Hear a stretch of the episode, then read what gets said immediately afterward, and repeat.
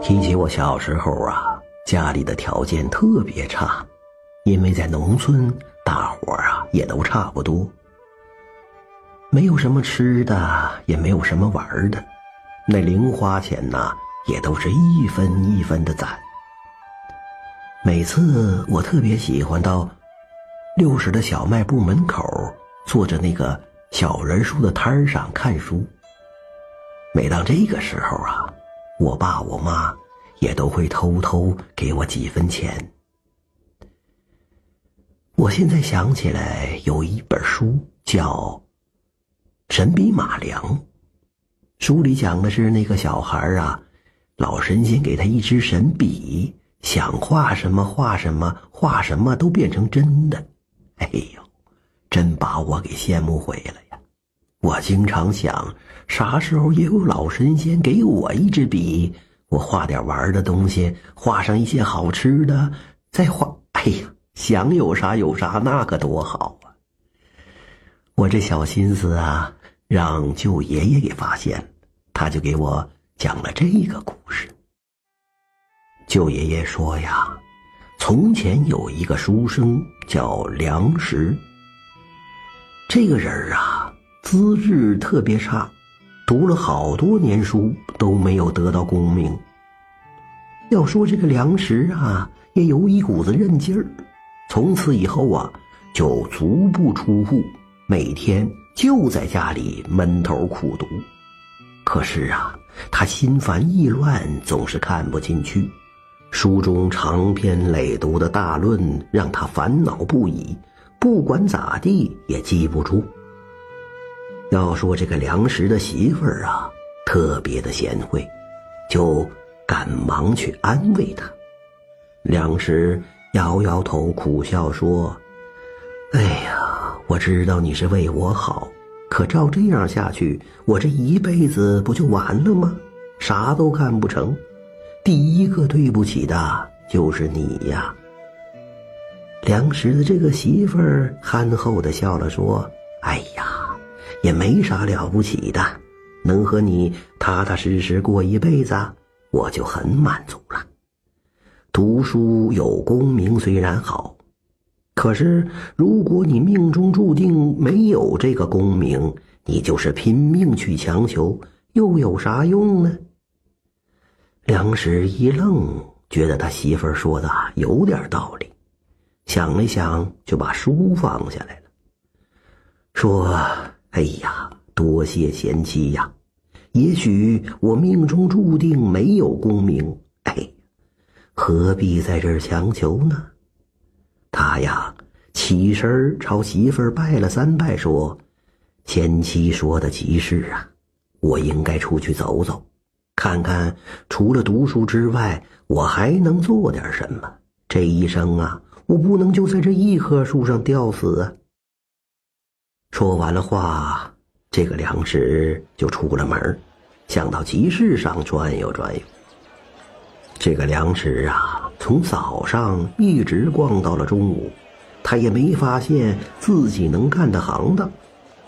就在他灰心丧气的时候啊，有一个衣衫褴褛的老头横在他的面前。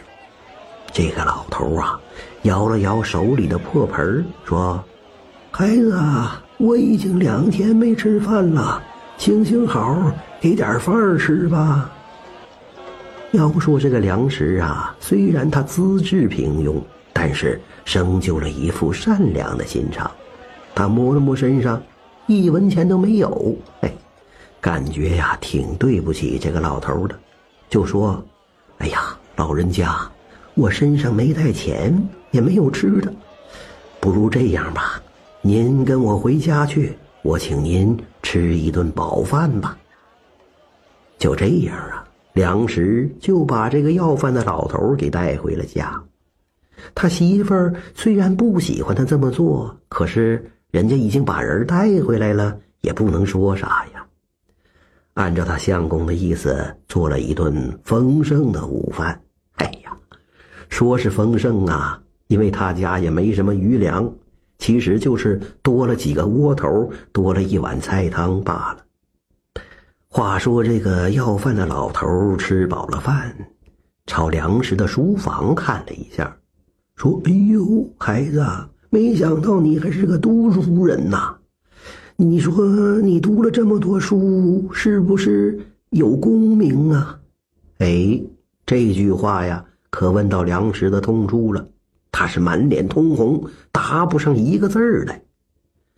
老头看了这个情况啊，也不再问了，埋头又吃了四个窝头，笑呵呵的对梁实说：“行万里路才能读万卷书啊，否则呀很难消化的。读书就跟吃饭一样，光吃不消化，那能有用吗？”梁实一听啊，就愣了，他没想到眼前这个要饭的老头还能说出这种有道理的话，正在纳闷呢，老头啊哈哈大笑，凭空就消失了。可是饭桌上多了一管毛笔。梁实的媳妇儿一看呐、啊，就高兴地说：“相公啊，想必是你的善心感动了上天，这是神仙在点化你呀。”媳妇儿的话音还没落，那管毛笔呀、啊、就在桌上飞了起来，在半悬空写了几个大字：“你敬我，我助你得到功名。”梁实也不是傻子，赶紧呐、啊、磕头拜谢。从那天开始啊，这个梁实就按照老人说的话，经常出去游历。这管毛笔呢，他始终带在身边，连睡觉都不曾离开他。每次他冥思苦想的时候啊，这管毛笔经常自己在白纸上就写下了文章。那每一篇文章写的让梁实是折服不已呀、啊。几年下来，梁实带着这管毛笔是一路科举，从秀才、举人，最终考中了进士。还被朝廷啊委以重任，当了大官。这个梁实上任之后啊，这毛笔发挥了更大的作用，还帮他断案。老百姓最后啊特别爱戴梁实，还封他为梁青天。